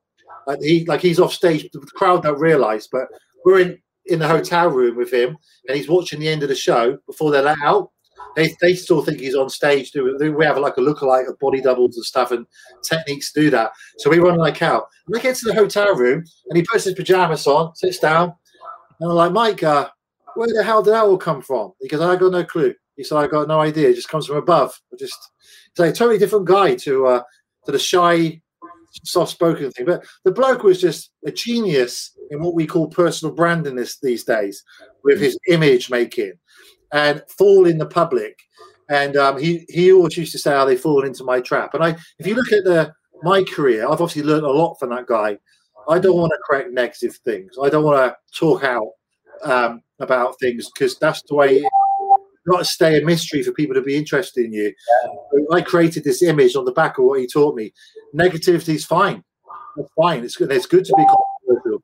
Uri says to me all the time, I'm famous, Matt, for 50 years and still making you know, one of the most famous guys in the world because I've been controversial my whole life. You look at the greats like Madonna, Usher, all these people, they all they're all controversial in a way. You don't get to know they reinvent themselves the whole time. And Michael was a genius at that. And he used to read three or four non-fiction books a week, and he used to find who's good in their field, and he used to study them, like what we call modeling, like Tony Robbins teaches. And that's why I wanted to meet Bruce Lee's uh, daughter and ex-wife. So he wanted to find out what made Bruce Lee have that extra special tick so that he could take his career to the next level. And yeah, I'll, I'll cover the controversial stuff. He didn't want to know people to know if he's gay or straight, right? No, because he, he, was taught at five years old. Don't tell uh, by Motown. Don't tell uh, the public if you have a girlfriend because you'll lose half your fan base. That's the way he was conditioned. He was one of the old schoolers. So right to the very end, he was t- taught that. We nearly got him to uh, open up about it, but he had girlfriends. I, I mean, I know because I was with him all the time. He married Lisa Marie Presley, man. I mean, those two were jiggy out all the time. I know X was a few rooms down. He's had girlfriends He's published books, um, and he doesn't get a lawsuit from the Michael Jackson estate because it's the truth. Um, but unfortunately, the media know about this, and I've had the Daily Mail many times say to me, I, I, mentioned, why don't you interview her? She's I've just spoken to her. She was Michael's girlfriend for the last eight years of his life. Yeah, we know about her, but it goes against the narrative, so we can't we can't talk about her. Like, well, that's not fair. You can't talk about my friend like that, you know. But he was a huge inspirational to, to me. He wasn't into young boys and all that stuff. That's just utterly ridiculous. But when you're the biggest star in the world, you're the biggest target. And he was very naive. He built Neverland to help charities. That wasn't his home, Gord he, he, didn't feel at home there at all. He liked being in the hotel suites and stuff where he had extra security. I mean, he had over 150 bodyguards at, at security at Neverland because people used to helicopter, used to uh, parachute in and I hope they could meet him. He couldn't walk around the grounds on his own. He had people following, cameras everywhere. There was no privacy there. And the fairground and all that stuff, he used to limit the children to like an hour, or two hours a week on it. He was very clever. You don't get to be the most successful man in the, the world, most famous man in the world, with the biggest selling albums in the world and franchised out all over his branding and stuff. If you haven't got the intelligence about it, so about him, and so there's the qualities of his soft side, which comes from his mother Katherine, and the ruthless businessman, which comes from his father Joe Jackson. And Michael had two parts, but you'd only see the image that he wanted to create. Before we go to public, he'd always remind us: make sure you keep the mystery going. I want my life to be the biggest mystery on earth. And then what happens, unfortunately, is he's gone now. He's not here to speak for himself. So his image he's created backfired on him. You know, that was there was no social media in 2009. We had like uh, MySpace and yeah. and stuff like that. Email was just becoming the common thing. But had he been now, he'd be able to jump on Clubhouse or Facebook Live and clear things up. He, he was reliant on journalists to tell the truth. But they were only negative media will get you where you want to be. It's sex, drugs, rock and roll, baby. That's it. That's the only way you're going to get in a newspaper. Mm. Not for a positive story. So it's so true, and and and uh, amazing, mate. And and like you just you know just sharing the journey, aren't you? So with that, then, so all of that thing, and, and I and I know you know, like I know the the controversy around that in the martial arts world. You didn't know Michael Jackson, all that. How does that make you feel when you hear that? Like when you heard that? Because that's got to hurt. Like it's got to like, well, if, you know, your friend, people say, well, you don't, but you know, you hear that all the time. He did, he only had an umbrella for him and all of that kind of stuff. And clearly, yeah, how did that make you feel, like as a as a person when you've clearly had? They gotta be, they gotta be idiots, right? I mean, it's like go to YouTube, stick in Matt there's Michael Jackson. There's like flipping eight years worth of video content where we're out and about, and uh, the umbrella thing. I get that. I tell you why that picture is always used picture of Michael Jackson, especially in death, is worth a lot of money and it's mm. copyrighted. Now, on that day, that was when we brought him to Uri Geller owned the football ground. So we convinced him to come down and do this fundraiser for HIV and AIDS. We had like 8,000 people there. And he wanted me up on stage with him. It, it wasn't planned, it just happened naturally. He just pointed to me and say, I need you up here. Because uh, I was the one who didn't have a kid at the time. So I was quite happy to take the bullet, basically. And uh, the, we get, used to get threats every day with him. Now, we let all the paparazzi in that day because we wanted maximum exposure for, for that event because it's a big charity event. So, why that picture of the umbrella is used so much is because it's copyright free. No one can pinpoint who's took it. And that annoys me why they don't use other. Well, I've got stuff here. It's my child, my child's bedroom, right? And uh, they so you got one here, like me and Mike. I don't know where the heck we are there. Cross, cross the other way, mate. That's me and Mike there. yeah. I got one of me and him in our in my house back then. I mean, he's like a. Across the other way. That's it. That's in my living room. Yeah, yeah. Yeah. I mean, you got to be a freaking idiot. And the other thing, too, is you go onto, you know, onto these big documentaries, which I feature in a lot of them. They, they have researchers and stuff. They research you out.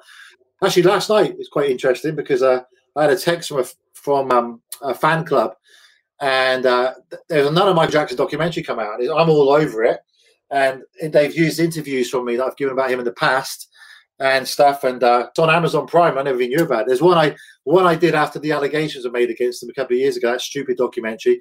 Um, those two two guys, which I knew one of them very very well, Wade and James, and and um, we did a combat one where the estate said, you know, get together and let's attack it. And we did one called Chase the Truth, and um, we went back and, and we attacked the allegation, proved that it's wrong actually, one of those guys lost their case. What they failed to mention in that documentary, which is the real narrative, is that the, both the boys were suing the Jack Michael Jackson estate for over for hundreds of millions of dollars. And I think it's unfair that wasn't included because I think a lot of people would switch the channel for this is ridiculous. And those two lads, James and well, not lads, they're one of them. They're both older than me.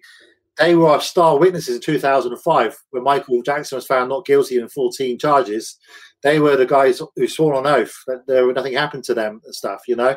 And they talk about Mike's bedroom. Mike's bedroom is bigger than a mansion, man. It's on two floors, several bathrooms. It's not like that's that's his place where he can have some privacy. It's not like a bedroom, you know. He's got a fireplace in there. He's got his jacuzzi. It's, it's like a whole, it's like a whole mansion within a itself. Massive apartment, yeah. Yeah, exactly. It's not, but they just get the wrong thing. I think it's the trouble with Mike is that he um he was so conditioned to stick by the image and not care about what people would say. And and now it's backfired. It's taken people like me, like Mark Lester is uh, is Mike, Michael's best friends, Oliver Twist. Mark is godfather to my daughter, and he's also godfather to all of Michael's children. So those idiots out there think I never knew him. Why would Mark have anything to do with me? Yeah. You know, where's all this footage? Who is this guy then? He's just gets screamed out wherever you go. Yeah. Do you know what it is, good? This is what I found with Michael. I don't get it with any of the other celebrities that I've worked with. Only him. We used to walk down hotel corridors and people used to check out of the room and then he used to bump into us. And they're like, oh, it can't be you. It can't be. Michael used to say, I have to be somewhere in the world at some time. But he mm. created this like mystique about mm. it that people didn't think he's actually a real character. Yeah. You know, I'll tell you a funny story. We left the hotel once, and um, there was a lot of fans and paparazzi at the, at the, foyer. So we took the back entrance from his hotel suite through the kitchen, and we came out through the conference entrance to this hotel, and we bumped into this bride and groom that just got married, and he didn't think about it, and he uh, he went up and he um, shook the guy's hands. Congratulations, getting married. And then the bride wanted, wanted to have a picture with him. And he took a picture with the bride. And then we got in the lift and he looks at me. He said, Man, I've just done something stupid, haven't I? I said, Yeah, man. It looks like you just got married, bro. so please go back and tell them not to give that, pra- that picture to the media. And he started to cry about it. You know, I had to go back and find him and say, Listen, please, permission don't release that picture to the media. They're going to say he's got married. This is why you had to go through. It was just how. It was like, there was no glamour there. You couldn't do nothing. Nothing at all. But I'll tell you some funny story. Bob Sykes is, this is hilarious, right? So um, they put me, Uri, me and Uri Geller on the front cover of Martial Arts Illustrated and did a story about uh, what we were doing together and mind power, martial arts mindset, and so on. You, Michael saw that. Michael saw it at my house he wanted to be on the front cover of Martial Arts Illustrated. I didn't think that would be an issue. I thought Bob Sykes would be cool with that. This was back in like early 2000s. So I called Bob up. and I was trying to trying to show off to Michael a little bit. Michael sat next to me. I put I put Bob on like loudspeaker. He said, "Hey Bob, I'm here. I'm next to Michael Jackson." Um, and he, I think he said a quick hi to Bob, and uh, uh, Bob didn't realize I was on loudspeaker. And he said, uh, um, Michael's, you know, he's martial artist and stuff. And me and Bob were close friends by this time. He knew I was good friends with Michael. He said, um, uh, Michael would like to be on front cover. Doesn't want any money for it. He just wants to promote the values of martial arts and what it can do to empower people and stuff. And he's ah, man, I, I, to be honest, Michael Jackson not my cup of tea. I just like to walk the hills around Huddersfield and stuff and things. Uh, it's not the right time right now and stuff. And then he laughs about it now because when Michael died, it was ah, he put Mike on the front cover of me. Everyone was out for him, you know, and it's like, and also like Kim Stones too. Kim will openly tell you is that I called Kim up and David Lowe, another guy. I think you know David. Yeah. David's an amazing story. I got, I called Dave, one of my assistants called David up. He's on my guest list to come to an event to meet Michael and uh, have a private function that we have. And he he was a sun on a Sunday or Saturday night. It's a Saturday night, and he said to his wife, he was he had Bitomic at that time he said to his wife, um, Matt's invited us down tomorrow night. Apparently, there's some celebrity there who I want to meet. Um, and, and in the end, they decided to turn up. At the last minute, they decided not to go. They were tired. And then the next morning, he said he was what he turned the news on and he was choking on his cornflakes because it's all over the press uh, on on on on uh, what was it big breakfast back then michael jackson is here at this event and he's like and he called his wife. Did you know what? Last night you've made me miss the biggest opportunity of my life because you said you were too tired. And Keith Stone says it all the time to me. He's like, that opportunity, I had missed it. We just thought it was a prank, Matt. How the hell could you be hanging around with him at 18 years old? Well, that's think, that was the thing. I think that's the thing, isn't it? And I think that people. I mean, clearly, you you you you you, know you were friends with him. Like you can tell, you know a lot about him, you know, and I think that's important. And I think you add this image then, haven't you, through the martial arts industry around the Michael Jackson thing. That really is the thing. That, the money, the fame, and all of that kind of stuff that came with it.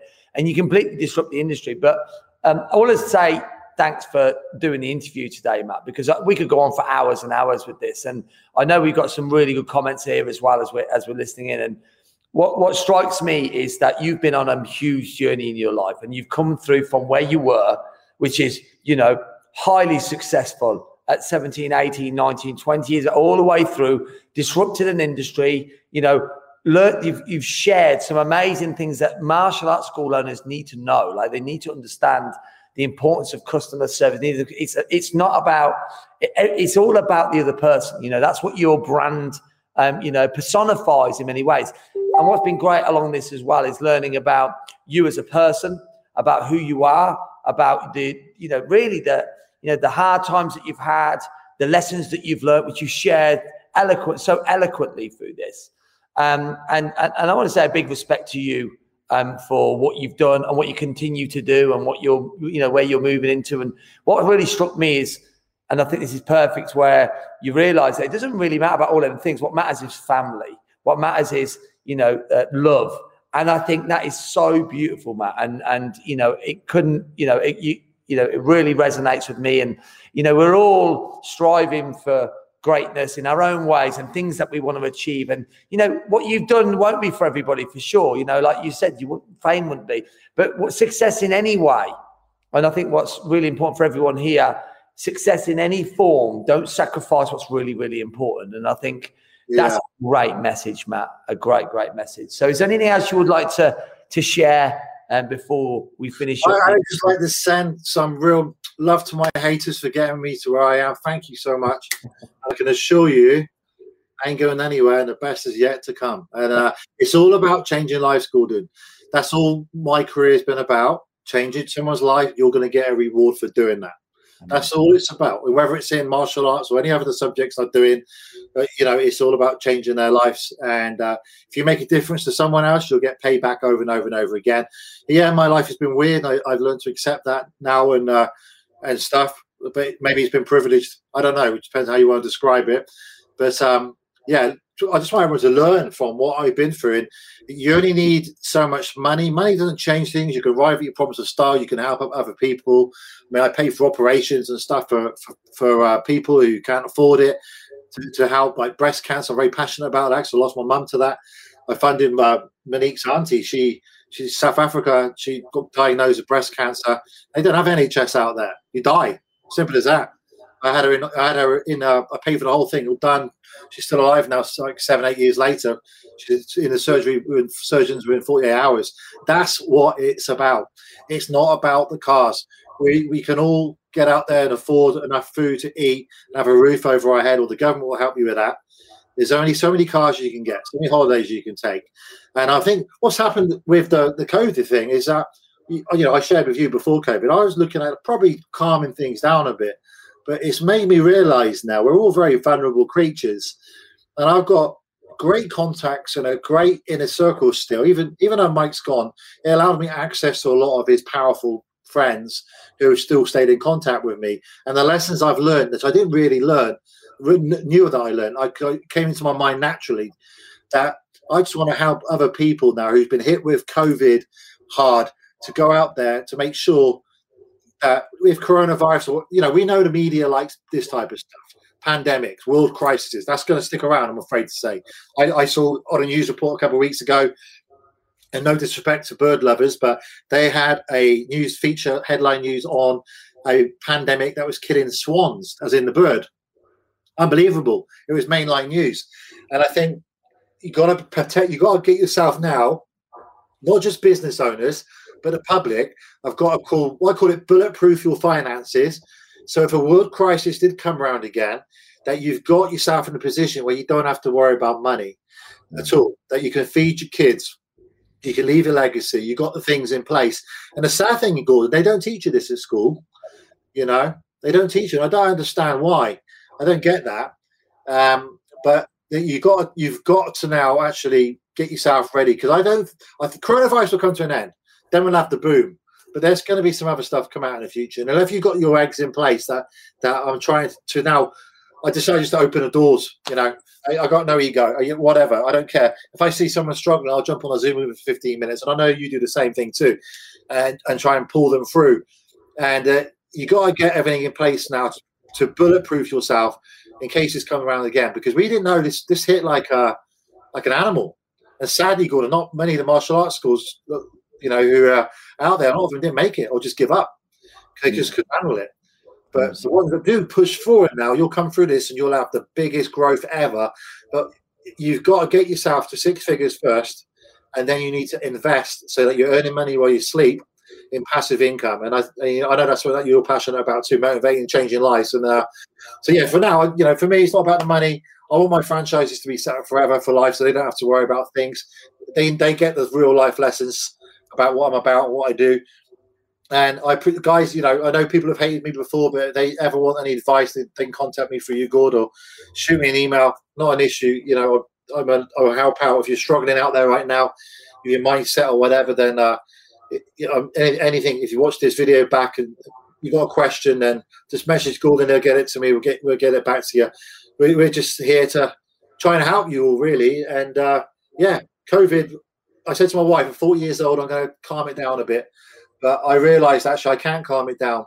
I've been too privileged with my inner circle, and I should be going out there and helping not just martial artists, but in my organisation, but uh, outside that, all business owners teaching the stuff that I've been taught to me at a young age that they don't teach at school. It's not available out there for my real world hard school of knocks life, you know, and not just the glamour side, and maybe talk about my failures a bit more too.